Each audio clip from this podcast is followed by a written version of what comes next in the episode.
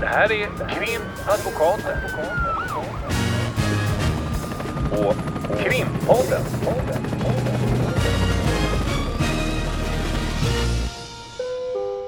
Parter och ombud kallas till sal 32. Ja, Ulrika, det är väl ofrånkomligt att även vi pratar om corona i dessa tider. Precis, och för att eh, man ska veta vem det är som pratar så är du Lotta Ja. och jag Ulrika. Mm. Okej, corona eh, tänkte vi prata om. Eh, kanske inte nå- några medicinska eh, utgjutelser utan, eh, och inte heller några juridiska utan vi tänkte prata om hur det här viruset påverkar oss som advokater när vi, i vårt jobb helt enkelt. Ja, och, och då tänker vi framförallt på den, eh, vad ska man säga, de sociala koder som har utvecklats i samband med att vi har den här typen av smitta i samhället eh, som vi tycker är intressant. Och det påverkar ju naturligtvis alla eh, grupperingar och säkert alla branscher på olika sätt. Men just utifrån ett advokatperspektiv så, så har vi fastnat vid vissa eh, situationer som, som verkligen har blivit påverkade. Ja, jag var hos optikern för jag fick nya glasögon för några veckor sedan och sen passade jag på eh, redan efter tio dagar att sätta mig på dem så de gick sönder. Såna här vansinnigt dyra eh, progressiva historia. Och så kom jag till optikern eh, och det var väl någon vecka sedan kanske och då slog det mig just att när man kommer till optikern då, då tar man inte i handen. Nej. Utan då, då väntar man till att optiken sträcker fram handen, men det gjordes det inte. Och det tror jag inte, det är väl olika på olika optiker, men det tror jag inte är relaterat till deras yrkesroll, att det är så självklart att man ska ta varandra i handen. Nej, det har du rätt i. Och inte med läkare till exempel. Där får man väl mer en nick. Det är ingen Ja. som tar i handen. Det Men kanske i är vårt jobb är det, för vårt... Ja, eller jag vet inte, det finns ju säkert Ja. en massa jobb, men, men, men när, när man nu är i en situation, där vi nu är i en situation där vi eh, nu efter bara några veckor har på något sätt accepterat att nu tar man inte handen.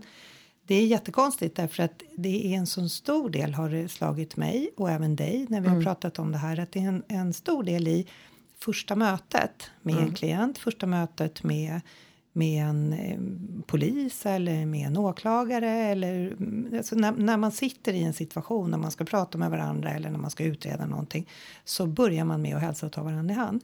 Och det gäller tycker jag också när det gäller att man träffar ungdomar. Så jag kan själv komma ihåg när man var ungdom, när man var så här 13-14 då, då ville man inte ta vuxna i handen för man tyckte det var så pinsamt och man kanske hade handsvett eller de tyckte att man inte klämde tillräckligt hårt eller för löst. Man höll på med massa sådana där funderingar. Och då tänker jag alltid på det när jag träffar unga klienter. Då tittar jag på dem och sen tar jag dem i handen. Därför att jag tänker att de ska förstå att jag ser dem. Och här görs det ingen skillnad på om man är ung eller gammal eller vad, vad det överhuvudtaget är. Så det är en sån inledande fas i våran professionella relation. Du är min klient, jag är din advokat.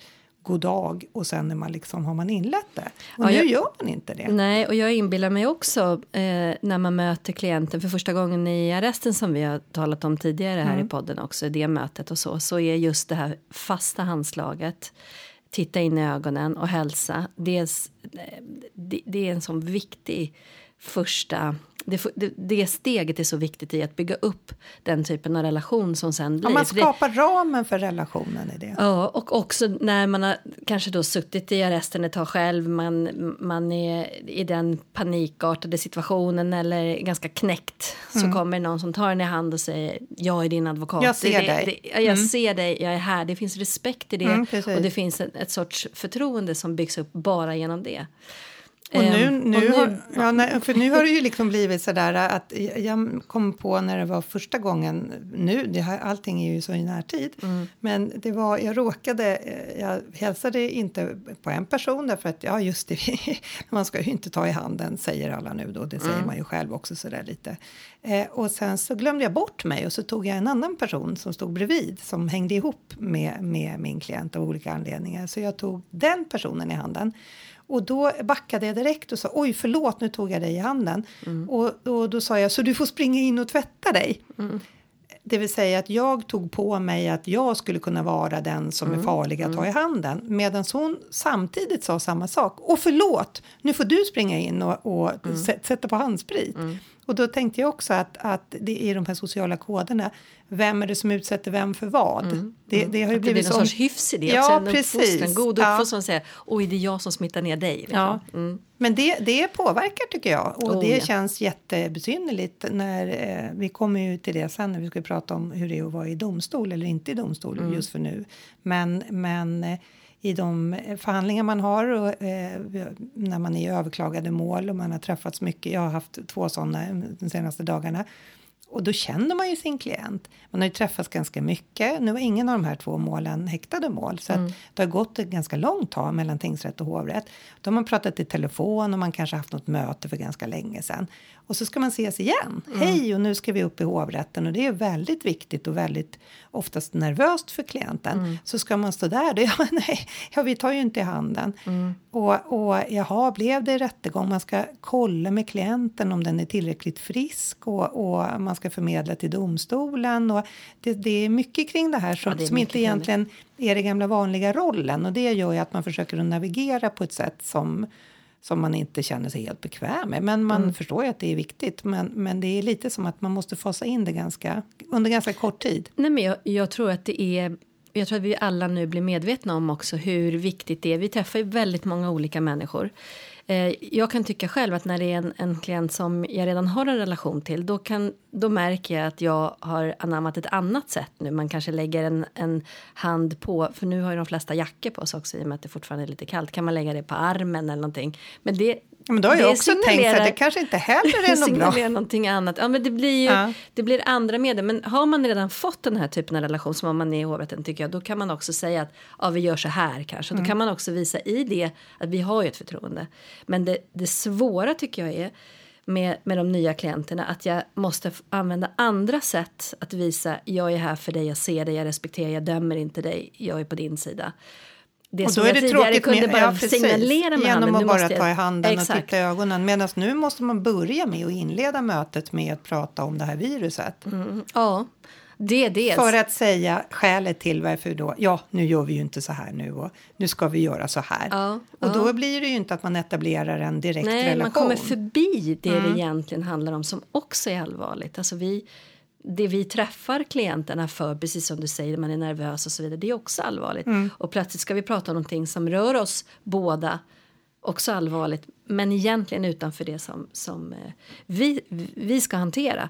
Men det som jag kan tycka är, är besynnerligt det är också det här att man ska, det, det utvecklas ju då vissa andra metoder man ska hälsa på varandra, till exempel slå med armbågarna mot varandra. Ja, det där har inte jag sett. Eller jo, sparka med sett på någon- fötterna. Sparka med fötterna, Ja, att just man liksom gör lite så här, typ fotbollsspark, lite typ som man står och småkickar lite på en De hade ju undersökt att high five var lika smittsamt som ett handslag, så det ska man inte ägna sig åt. Men det hade nästan varit ännu mer märkligt än high five första gången man möter henne i arresten. Liksom. Kanske Men- inte för alla. men, men, eh, och då kan jag tycka så här att när jag testade det vid något tillfälle, det här med armbågen och så vidare, just med en klient. Eh, och, Är det höger då eller? Nej, jag körde faktiskt vänster. Det, det blir vet ännu inte. konstigare Men det är för att jag är dubbelhänt. Så det är, för mig spelar det ingen roll. Det funkar lika bra med båda. Men jag, jag upplevde att där var det svårt med risk för att man lägger för mycket saker. Och det är väl individuellt hur mycket man lägger i olika saker. Men, men just det här att när man ska slå armbågarna mot varandra så blir det på något sätt som att jag försöker vara lite på, en, på något annat sätt. Alltså, är man advokat, man går fram med, sina fasta steg, man tittar rakt in i ögonen och man har ändå en viss pondus. Därför att vi kan den här världen, vi, vi vet den här världen. Och då tar man ett fast handslag. Slå med armbågen på någon annans armbåge, det blir som någon sorts eh, jag vet inte, det blir, det blir som ett, vad säger man, ett avbrott eller någon, någon konstig... Mm. Ja, men Nej, det lägger ett raster. Ja, ett- inte, det, det, det är nästan bättre att, att bara det, liksom. inte att säga jag tar inte i hand av respekt för, för den här smittan. Mm. Eh, och sen är man klar med det, även om det också är ett raster. Mm. Men att börja hålla på och, och försöka ha alternativa hälsningar som, som känns lite tillkämpade, då blir det Exakt. Mm. ett ännu tjockare raster. Och då kan, jag tänkte på det du sa det här om när det är unga klienter också som man, att man kan tycka vissa saker eh, om hur, hur man eh, beter sig i just hälsningssituationen och så vidare. Så så upp, kan det ju uppfattas som om man ska bli lite så man tar armbågen mot varandra, att man försöker vara någonting som man inte är. Typ ungdomlig. Ja, men nu är ju vi väldigt seriösa. Vi är advokater, liksom. vi ska vara seriösa. Och då måste vi hantera den situationen på ett seriöst sätt. Men det är väldigt det är spännande att saker och ting måste anpassas till hur det Också är i snabbt. samhället. Ja, verkligen snabbt. Men du, apropå eh, det här så, eh, det, vi kanske inte ska utgjuta oss så mycket mer om, om handslagets Nej, men jag vill säga en eh, gyllene regler. Men, Nej, ja. det kanske vi inte ska göra. Det kanske bara vi som tycker att det är fascinerande också. Men det som jag, jag skulle önska att jag blev mycket mer bekväm i och som jag tycker är ett bra sätt att hälsa det är ju den här eh, mer asiatiska att man sätter händerna ihop som den här emojin som man kan också ha synpunkter på. Men när man gör det, det blir ju, det är så mycket respekt i det. Mm. Men det är jag inte heller bekväm med för det är en annan sorts kultur liksom. Men det tog inte så många år. Nu jämförde du med emoji, men eh, eh, emoji. Mm, emoji. Eh, eh, och då, eh, å andra sidan, så har vi ju lärt oss det språket ganska snabbt. Mm. Men vi får ju hoppas att den här fruktansvärda viruset, viruset är, är över i, på mycket, mycket kortare tid än vad vi lärde oss det språket. Mm. Ja, Men- vi får väl se. Det kan ju leva kvar ändå. Sociala koder som bildas kan ju vara Ja, någonting jo, man... precis. Men det vore ju tråkigt om man inte får ta i handen. Jag Ja. hoppas att det blir så ganska snart. Eh, Jag eh, vill inte forcera dig, men eh, jag är ändå intresserad av att få höra lite närmare. För du sa till mig när vi skulle ha den här podden Mm. att du hade varit med om en intressant coronarelaterad händelse idag. Ja, i arresten ehm, där det var fråga om en person som ehm, hade blivit anhållen och eh, där det hade framkommit att det fanns, i och med att det är även lindriga symptom, att det eventuellt då fanns lindriga symptom hos eh, min klient. Vem, vem hade kommit fram till det? Eh, det hade eh, uttalats i samband med gripandet.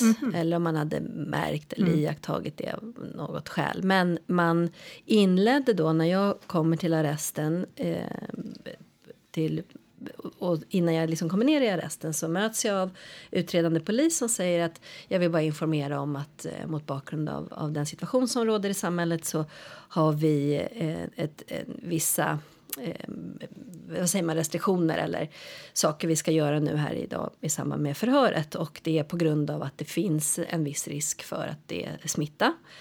För det är förkylningssymptom eh, och därför så kommer vi alla ha handskar och vi kommer också ha skyddsmasker eller såna här eh, munskydd. Och eh, poliserna kommer ha eh, visir.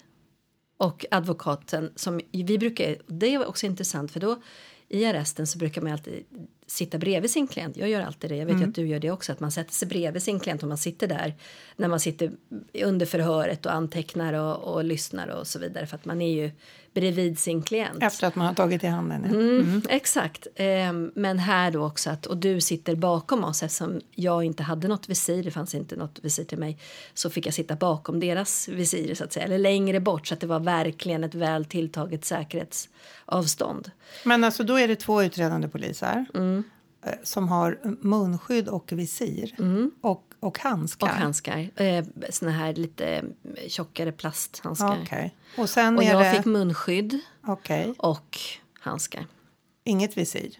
Inget visir. Och fick sitta då på ett längre säkerhetsavstånd. Och klienten då, då som skulle ha de här eh, påstådda symptomen eh, hade också munskydd. Jaha, okej. Men Mm. inget visir.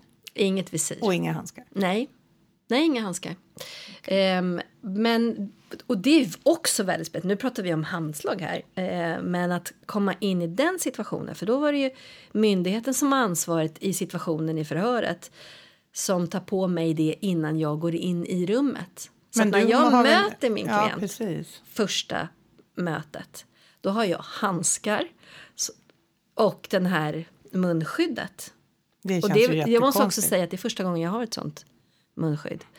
Ehm, vilket är speciellt i sig såklart. Ehm, men eh, då kan vi ju prata att det är svårt också att etablera en. Plus att jag då inte fick gå förbi polisen. Men, alltså, nu när du, det- men när, du, för när man kommer ner så här i arresten så vill man ju prata med sin klient innan förhöret. Och Mm. då kan man göra det antingen att man går in med polisen och så säger man vi behöver en liten Mm. stund här. Det är lite logistikrelaterat. Mm. Men då är det så att Då ska ju du efter att du har fått de här skyddsgrejerna, även om inte du får visir då, Mm. så, så ska du ha ditt samtal med klienten. Och då går de ut. Mm. Och, och, hur, och då, du, han har ju ett munskydd och du har ett munskydd. Mm. Och ni får inte ta varandra i handen.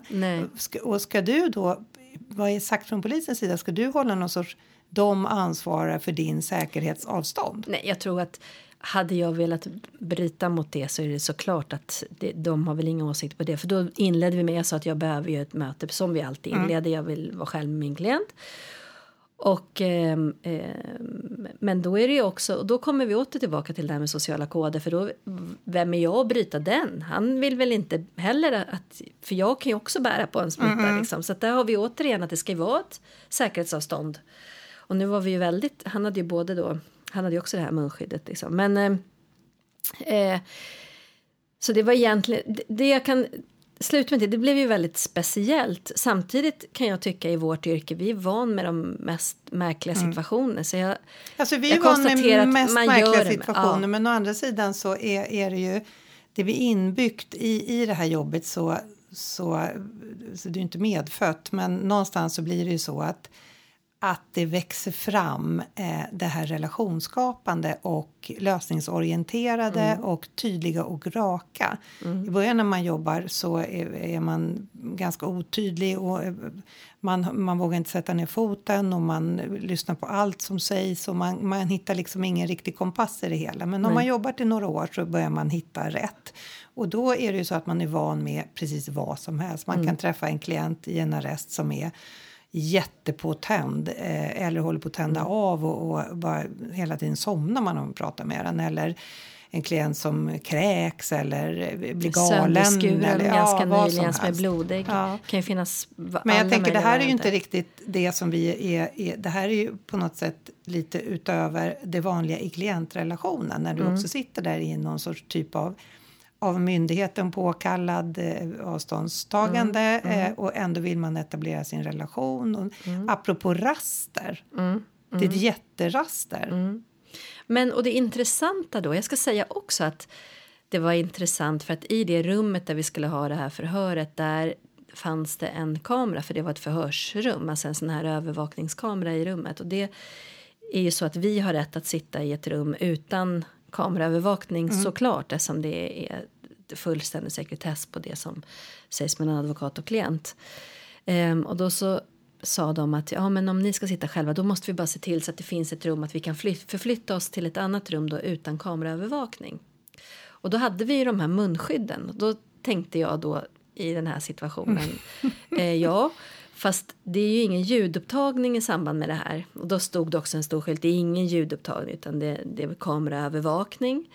Ehm, och det som då kan bryta mot, för det var svårigheter att hitta det här rummet som inte hade kamera, då sa jag, det som då skulle kunna bryta mot sekretessen det är om man skulle kunna läsa på läpprörelser. Men i och med att vi båda sitter med munskydd så var ju det praktiskt. Så att i det så sa jag att jag tror att det, vi kanske kan lösa det. Vi kan ju diskutera det, jag och min klient. Men i och med att det inte går att se vad vi säger så, så kan vi nog sitta kvar i det här. Men din klient då? Då blev det praktiskt. Ja, det blev praktiskt. Ja. Och, och, och så får man laga efter läge ibland. Så är det. Men när de sen gick ut och du skulle då eh, etablera den här relationen med din klient Ja. med, med det här munskyddet som du aldrig haft på dig tidigare Mm. eh, eh, och, och de här handskarna och hela det här väldigt mycket coronafokuset. Mm. Hur gick det? Och då är det intressant, då vill jag återkomma till det där som att när du möter din nervösa klient i hovrätten. Därför när man sitter i arresten, då är inte corona det som är, då är, blir det någonting man bara hanterar. Det som är allvarligt är det vi ska hantera i arresten. Så att, och, det, och det är i förhöret. Så att det var som att vi inte ens, det var, det var inte ens eh, relevant. Utan vi hade de här munskydden, okej fine liksom. Och sen så pratade vi på vanligt sätt. Det var som att med den här väldiga utrustningen så får man ändå en sorts relation för vi var båda vi hade båda fått det här oss serverade. Och, Och det är man, intressant för att då är, när man är, är, det har vi pratat om tidigare, när man är i en arrest så är man ju i väldigt, en väldigt utsatt situation oavsett vad man har gjort eller inte gjort så är, Mm. är, har man ju varit där ett, ett antal timmar, eh, ibland dygn innan det blir så att det blir en advokat förordnad Mm. och, och man träffar sin advokat så att man är ju i ett väldigt utsatt läge. Och då när vi då kliver in på, på det här ordinarie sättet, nämligen eh, svidade i eh, vår advokatuniform och det fasta handslaget och Mm. eh, blicken in i ögonen. Då har ju vi bara genom den eh, approachen ett ganska stort övertag Mm. jämfört med en människa som sitter och, och har ångest, svett och, Mm. och kanske tänder av igen då. Eller eh, är väldigt bakfull Mm. eller någonting eller mår väldigt psykiskt dåligt. I sån, det finns ju sådana fall. Och då när, när ni sitter här med alla de här skyddsgrejerna då blir ni lite på lite samma. Exakt. Eller hur? Exakt. Man har som en... En gemensam fiende. Exakt. Ja, men så det var intressant.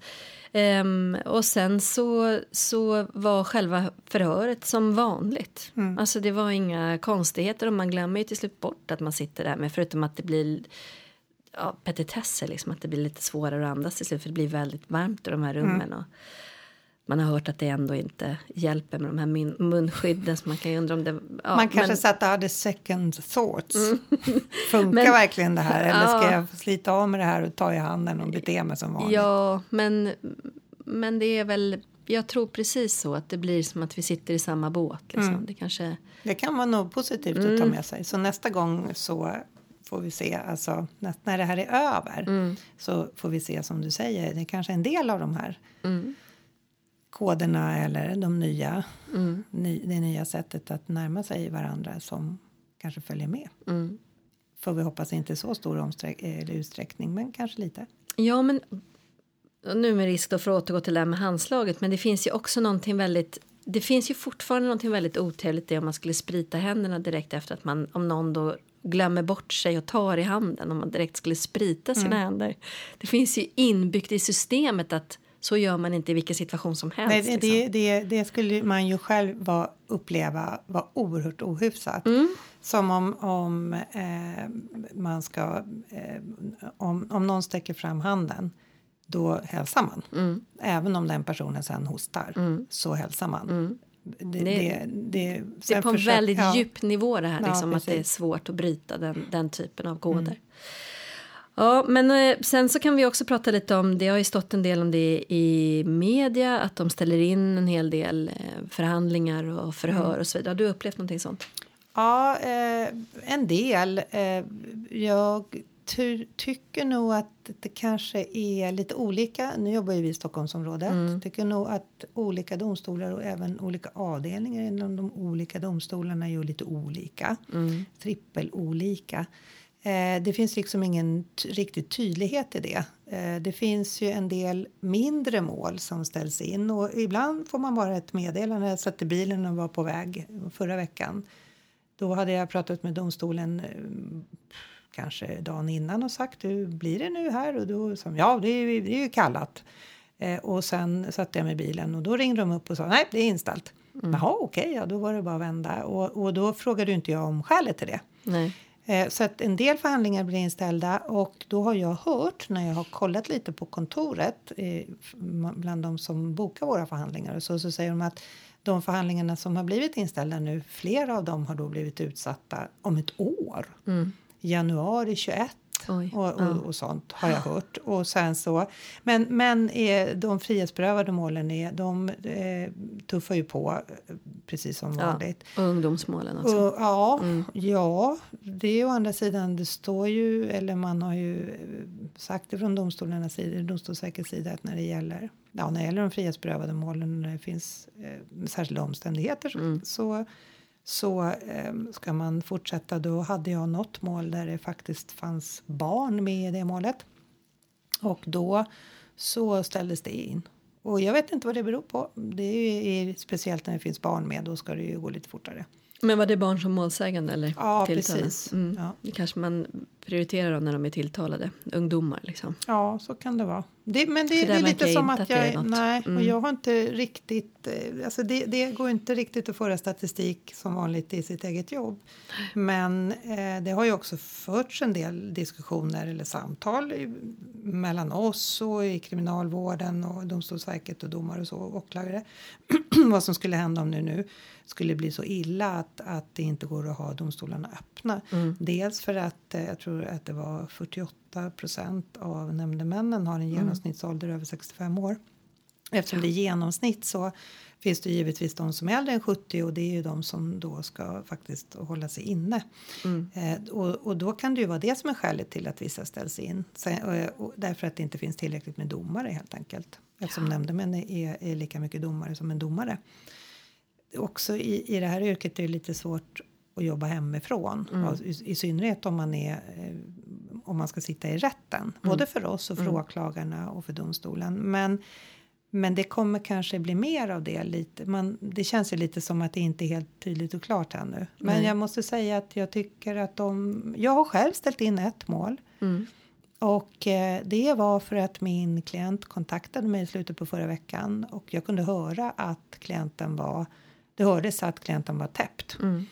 Och, eh, men den här klienten ville ändå ha förhandlingen. Den skulle varit i tisdags Mm. och eh, ville ha förhandlingen. Det var viktigt att ha den förhandlingen. Men då hördes vi i måndags och, och då sa klienten att hen var eh, fortfarande eh, dålig. Mm.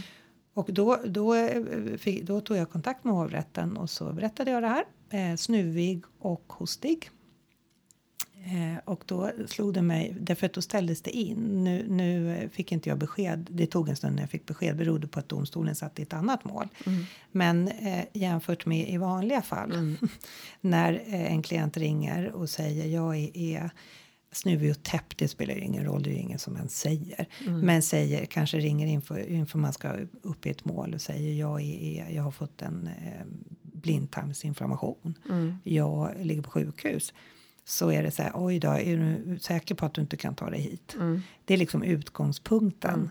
Att, eh, och, och det är ett väldigt förhandlande fram och tillbaka och det kan krävas, eh, vilket oftast gör läkarintyg och det är ett väldigt eh, ståhej. när Ja, det är inte någon- lätt att Nej, ställa det är in. Och det verkligen kan ju inte. säkert också bero på att ja, ställer man in så sätts det ut i januari nästa Ja. år. Liksom. Det, det är ganska belastat också i domstolen att, för att få tid helt enkelt. Och då tänker jag ju så här att undra, undra hur många mål Trots allt, det finns, ju en, det finns ju såklart klienter som kanske inte vill att ett eh, mål ska upp nu. För man kanske, inte vet jag, om man är dömd till fängelse så eh, man kanske har överklagat eh, och man är på fri fot så, så vill man kanske vänta något år innan man så kan man ju bara säga att man är snuvig. Eh, så är det ju. För det finns ju liksom ingen bevisföring och det går ju inte. Att, eh, man kan ju inte gå och visa något papper på att man har det här viruset. Så Nej. är det ju.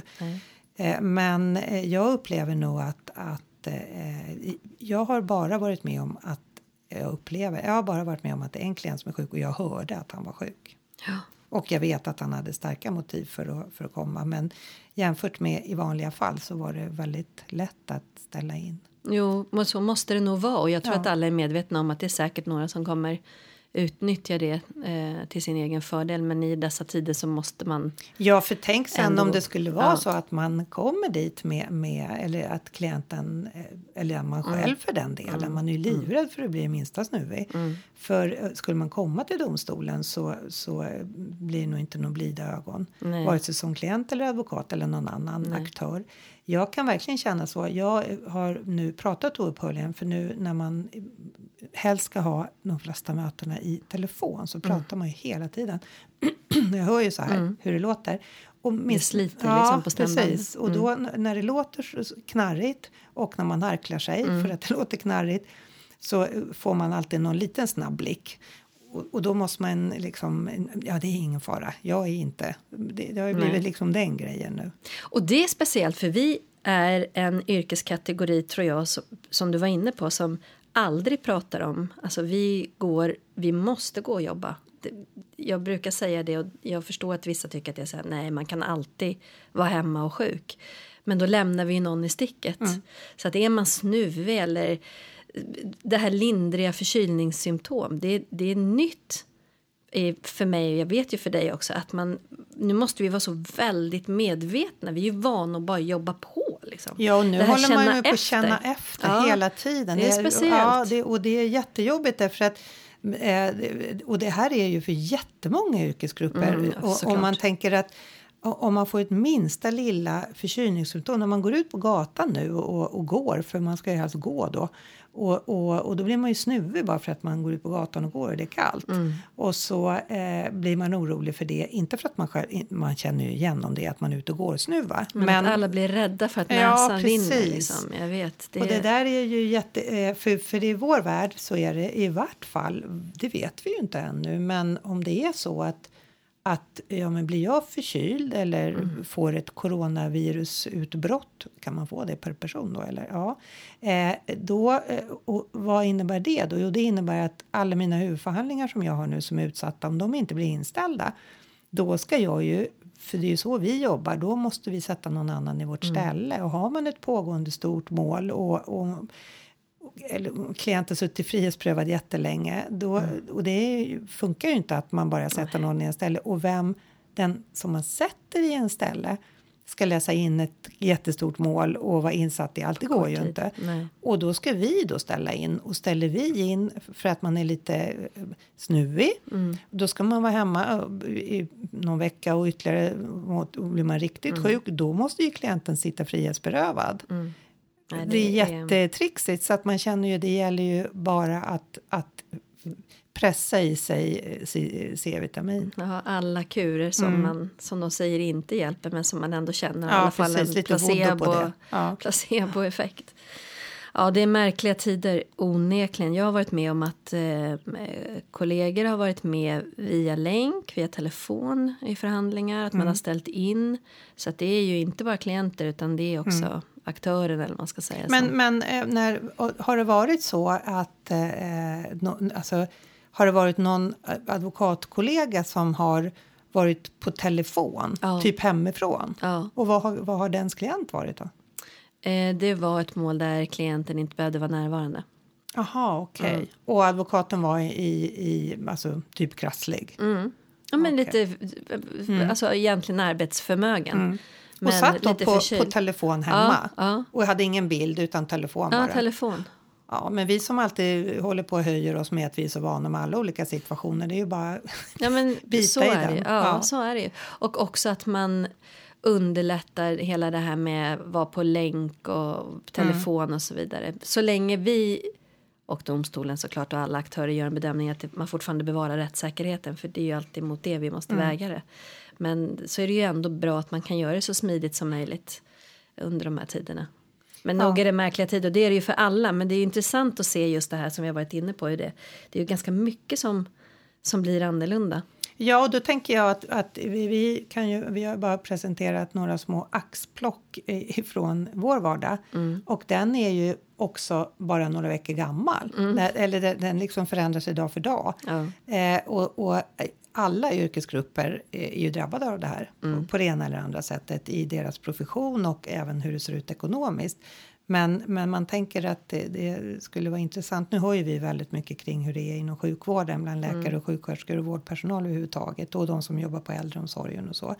Och, eh, man, men man kan tänka sig, alla, ja bönder har vi hört en del om också, hur, hur det blir och det är ju också oroande. Jaha, jag har inte hört någonting om det. Det måste jag läsa på. Ja, det är ju, ju eh, har en gammal kompis till mig som är jordgubbsodlare i eh, söderut. Det är ju ingen sekretess på det. Det är utanför Norrköping. Och hon har alltså en gigantisk eh, jordgubbsodling. Är jättestor. Och där har ju de folk som kommer ifrån Polen och som har jobbat hos dem under många, många, många år. Och nu får inte de komma och jordgubbarna ska ju skördas i början på juni. Och hon har liksom jättehangarer med de här jordgubbsplantorna. Hon vet inte alls hur vi ska göra, eller hur, inte vi, hur hon ska göra med det här. Så eh, alla yrkesgrupper eh, prövas ju i det här. Och, och eh, kanske lite övermaga då att vi sitter här och pratar om förtroendeskapande handslag. Men det är, är vårt lilla bidrag. Och vi ska avsluta nu, men jag misstänker att eh, det verkar inte finnas något, något ljus i tunneln ännu. Inte ännu. Donald Trump säger att det ska komma om två veckor. Vi får väl se. Vi får hoppas på det. Mm. Krimpodden.